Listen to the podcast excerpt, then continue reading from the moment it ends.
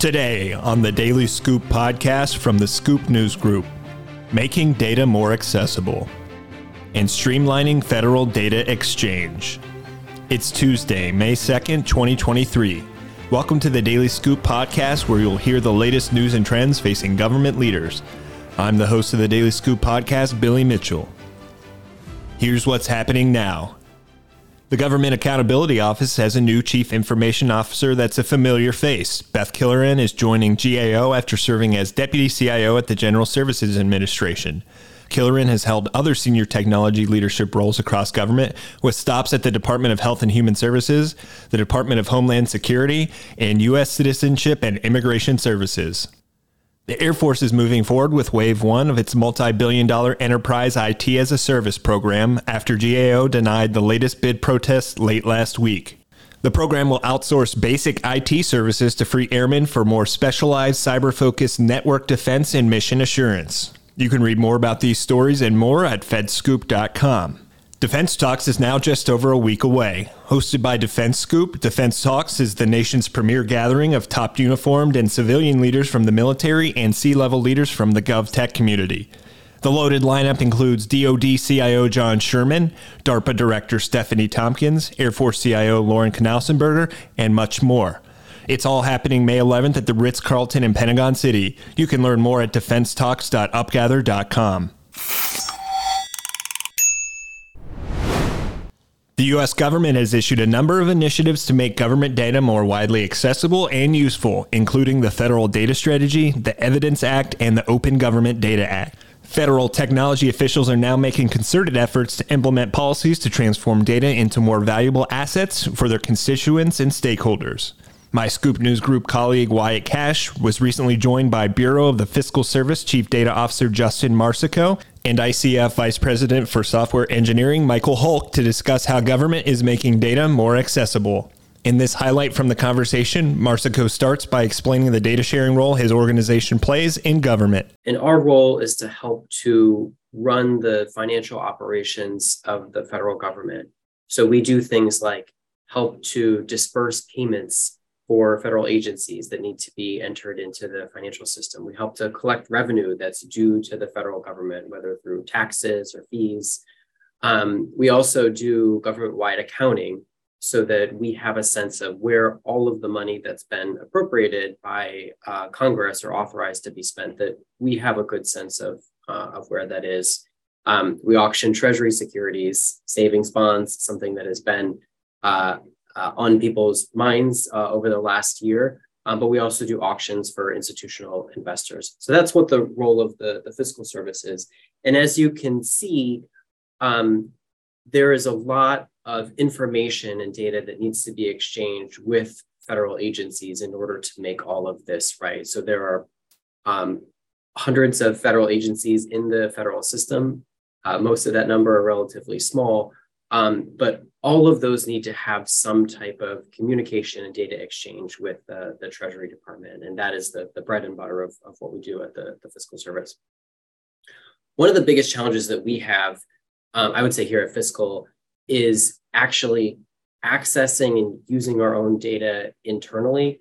I think we have a very mature program uh, that takes data that the public needs to know and makes it available for them to see. We run a website called usaspending.gov. We run another website called fiscaldata.treasury.gov, where you can go to get information about federal contracts, federal grants, no matter what agency has issued them, information about the debt, deficit, um, interest rates um, on those websites one of the challenges that we face is that when we're trying to answer basic questions about our own finances, our own HR, it often takes a lot of manual effort to get to those answers. So that's one of the things that I've been focused on is partnering with our HR area and our own uh, CFO office to try to figure out how to get data faster where it needs to go um, so that we can do analytics um, with a faster time to market.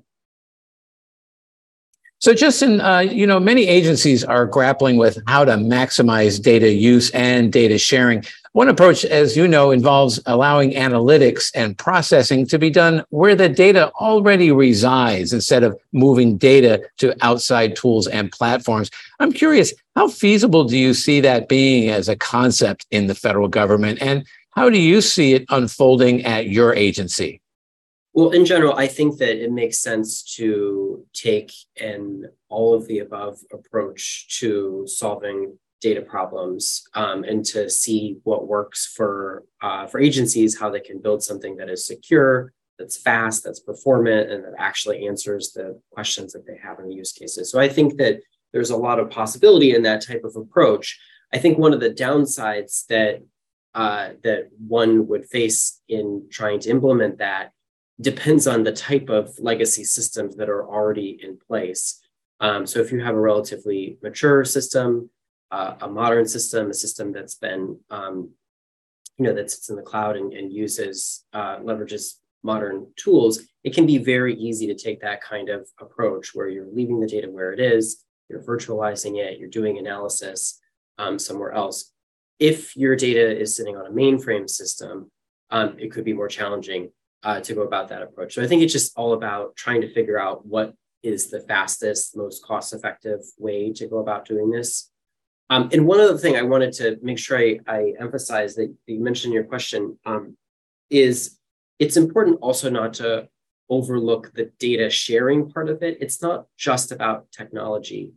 Um, one of the things I found is that it really helps to have clear roles and responsibilities for when data sharing needs to take place. And what I've seen is that when those roles are unclear, people tend to default to what they see as a safe position, uh, which is saying, no, this data can't be shared. Um, the challenge is in organizations, when you say that over and over again, what happens is that informal channels um, can pop up. People end up pulling reports and sending them over email or, or uh, putting them on share drives. This is something that people talk about a lot um, within the data community and the, the infosec community. So I think it's it's very helpful to have clearly delineated uh, roles for who makes a decision about when data should be shared, how that decision is made, um, and when the data sharing needs to end. You know, like when the person is done using the data, what happens to it? So it's not just sitting somewhere um, unobserved and unaccounted for. Well, Michael, Justin makes some interesting points there. I'm curious, how realistic is it to have analytic tools go to where the data resides instead of the other way around? And what has changed to make that concept something that agencies can realistically achieve? Yeah, so certainly there has been some advances in technology that enables that. Um, so let me give you one example. Within the genomics domain, uh, this kind of the perfect use case. They have really large data volumes sets of data that are just gigantic. Uh, they sometimes contain private health information or PHI in them, so the data sharing can be quite complicated. And the data use agreements to share them uh, is also very complicated. So trying to move that data not only is costly, but it can be very risky and very complicated. So, and then in addition to that, they want to run these really complicated analytics against that data. And so uh, they they aren't just a single calculation with a single tool, so they they have to do a very complex data analysis pipeline. So the folks at like Global Alliance for Genomic Health have started to find some standards of how to do this. And the first step is to take the tools, the analytical tools that you're going to use, and containerize them. Uh, basically, package them using something like Docker where you put whatever's required for that tool to run in the container. And then that tool can run anywhere, anywhere there's compute, sufficient compute to be able to run it. It doesn't require a specific operating system. It doesn't require specific libraries to be installed or tools, other tools to be installed in that environment. Then once you have all of those tools containerized, right, then you need some sort of a workflow engine to stitch that all together into a pipeline. So take the data, instantiate one of the tools, let it run its analysis, and then its output becomes the input for the next tool. And you stitch it all together into a full pipeline that is now a reusable, reproducible pipeline that can be run anywhere as long as there's compute available to do so. So, Justin, back to you. When it comes to analyzing data, what measures are you and your agency colleagues taking to make data analytic tools easier to use and more widely available so that decision makers at all levels have more of a chance to use data for mission success? One of the first things that we did uh, when we were standing up um, our data program and our Office of the Chief Data Officer a couple of years ago is we started what we call an analytics community of practice. And the goal of this community of practice was to bring together analysts, data scientists in our agency, people who are analysis curious, coming together to learn from what each other is doing, um, both in terms of like how they're coming up with use cases and executing them, but also the the tools and techniques that they're using um, along the way. So to do like a little bit of demoing, a little bit of show and tell, um, a little bit of like meeting and greeting other people, um, so that relationships would exist and people would know where to go if they had a question about using a certain um, library in R, Python, or something like that. One of the things that we discovered as a result of uh, bringing people together was that we had access to, we had approved analytics tools um, that in theory were available to everyone who worked for the fiscal service, but people just didn't know about it. Um, so that was a real big realization and something that was very easy for us to accomplish is, is getting people onto a list so that they could actually use the tools that we'd already acquired as an agency. It was just a matter of like connecting the dots. So we're really happy about that. The other major thing that we've done in this area is we have been piloting, uh, or we started piloting um, a year or so ago, a data education and upskilling curriculum. And, and at the beginning of this fiscal year in October, we launched um, something that we uh, cheekily called Fiscal Data University, which is a it's like a small cohort of people who work for fiscal service um, who are going through a year long program where um, they're getting access to online training, but then also meeting with people in my office um, on a regular basis to ask questions um, and to make sure that they're generating projects, use cases, which they're actually executing on to help the place where they, they work. Um, so I, I, guess to, to summarize, um, we're trying to make sure that people can actually access the tools that we have that they know where their friends are in the organization to help them. They're also getting formal training um, on how to use those tools and become more proficient.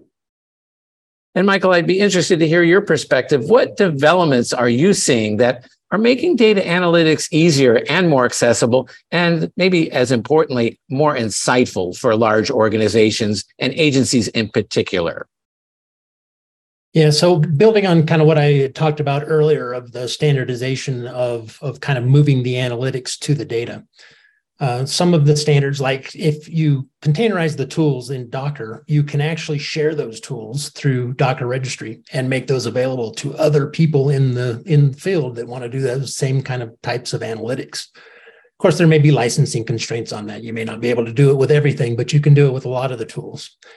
And then with some of the new workflow definition languages like CWL, the common workflow language, or WDL, workflow description language, you can define that whole pipeline in a standardized way that's just a shareable XML or JSON file that you can share with other people in the community as well.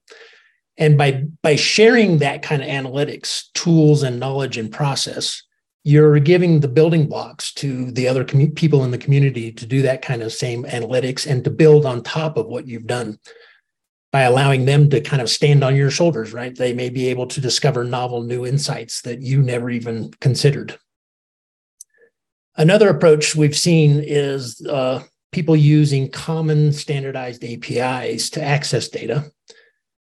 One example I'll give you in the healthcare domain is HL7's uh, standard, the Fast Healthcare Interoperability Resources. So they're defining an international standard for how to access healthcare data from any kind of a system.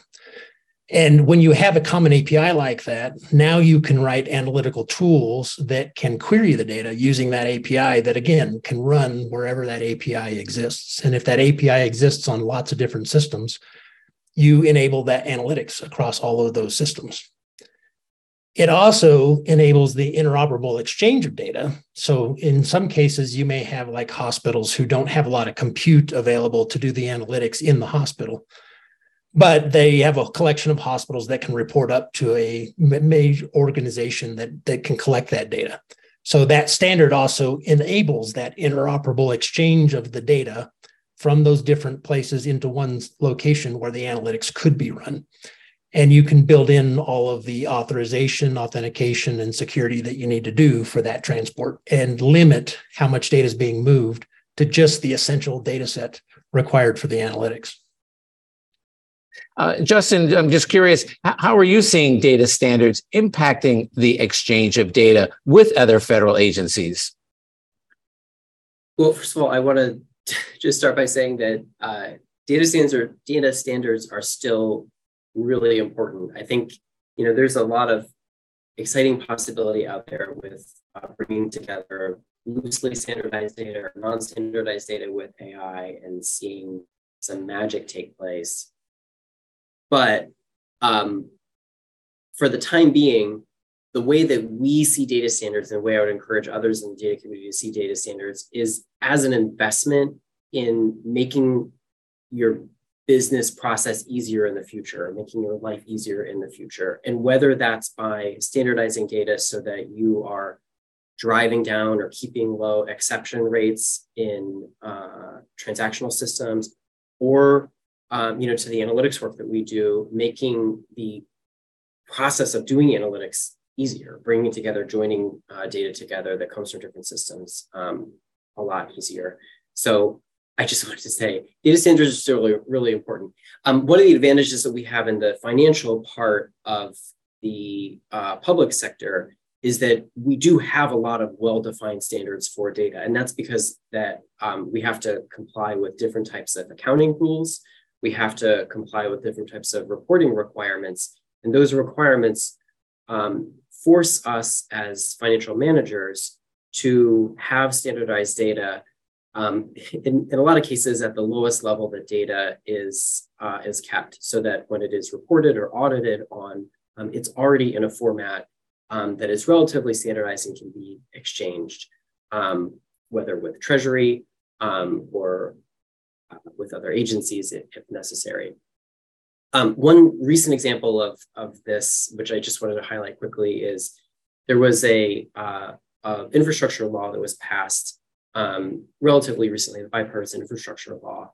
And this uh, spending on this law, which will take place by multiple different agencies across the federal community, EPA, DOT, Energy, um, among others, by simply adding a tag to existing data that's reported to USA spending on contract awards, on grant awards, um, we are able to now go in and see in a single place all of the government spending on the bipartisan infrastructure law. Now they're just at the beginning part of this process of, of like identifying awards and uh, and starting to spend on those, but we will be able to track through the life cycle um, of where those funds go that were appropriated um, to help our infrastructure, um, and that's because all those agencies, EPA, DOT, Energy, and all the others have already done the hard work of standardization. It makes it very easy to come in at the end and add a tag that says this is where the money came from. And to make all that analysis for you know people in the public who are wondering, you know, what are happening with these funds, where they're going, what projects they're supporting, easier to find. And lastly, gentlemen, I'd like to hear both of you give your recommendations on what it would take to really improve the exchange of data, especially knowing that agencies still tend to cover their information. Uh, Justin, let's start with you and then we'll get to Michael. One of the first things that uh, I think is helpful for someone in a data position, uh, whether they're doing analysis or they're doing data management, architecture, leadership, to think about is getting outside of your own community and getting outside of your own bubble. I think very often, um, especially in the data science space, we can we can have a uh, a way of thinking that goes something like this: Get me access to the data, and I will show you all the really cool insights um, that are going to help you and to help your you know part of the business. And that's a great that's a great subset of use cases. Um, and i'm not trying to denigrate that at all. But another really exciting place where you can add value is by watching what other people are doing in your organization where they are struggling with data where they are doing manual process with processes with data where they're applying macros on top of macros. And with a little bit of help from you you can make their business process a lot easier. So i try to say like get out of your own bubble and go meet people find out what they're doing um, and see how you can be a strategic advisor or consultant um, to help generate faster business value. Great point. And michael? Yeah, and in building on what Justin just said, actually, one of the things that we've seen a lot of value in is hosting what we call hackathons, where you invite the people who are going to try to use your data and you put your data experts online with them and they bring their tools, they bring their use cases, and you just try to figure out how do we get access to the data to do what it is you're wanting to do. And if you can figure it out, great. If you can't, then that becomes requirements, right, for the next generation of the APIs or the methodology for however you're accessing the data. And so those have been very useful, I think. I'm very encouraged to see the the different federal agencies willing to share the data, and I, I think that's great. I, I'm glad to see that that's happening more and more. But I think one of the things I'd also say is, in addition to sharing the data, it would be good if we can also start to share the analytics you know the tools the pipelines and the processes that are being built to do the analytics on that data and by providing those building blocks to the community we just make everything better also a great point well, Justin Marsico and Michael Holck, thank you very much for joining us today, sharing your insights about sharing data in across government and some of the uh, new opportunities through standards and other tools to make that easier for federal employees. So, thank you both for joining us. Thank you. Thank you You can learn more about data accessibility at thedailyscooppodcast.com. The Daily Scoop podcast is available on all the podcast platforms. If you've already rated the podcast on your platform of choice, thanks so much. High ratings and good reviews of the show help more people to find it. The Daily Scoop podcast is a production of the Scoop News Group in Washington, D.C. James Mahoney and Carlin Fisher help put the show together, and the entire Scoop News Group team contributes. We'll talk to you again Thursday afternoon. Until then, I'm your host, Billy Mitchell. Thanks so much for listening.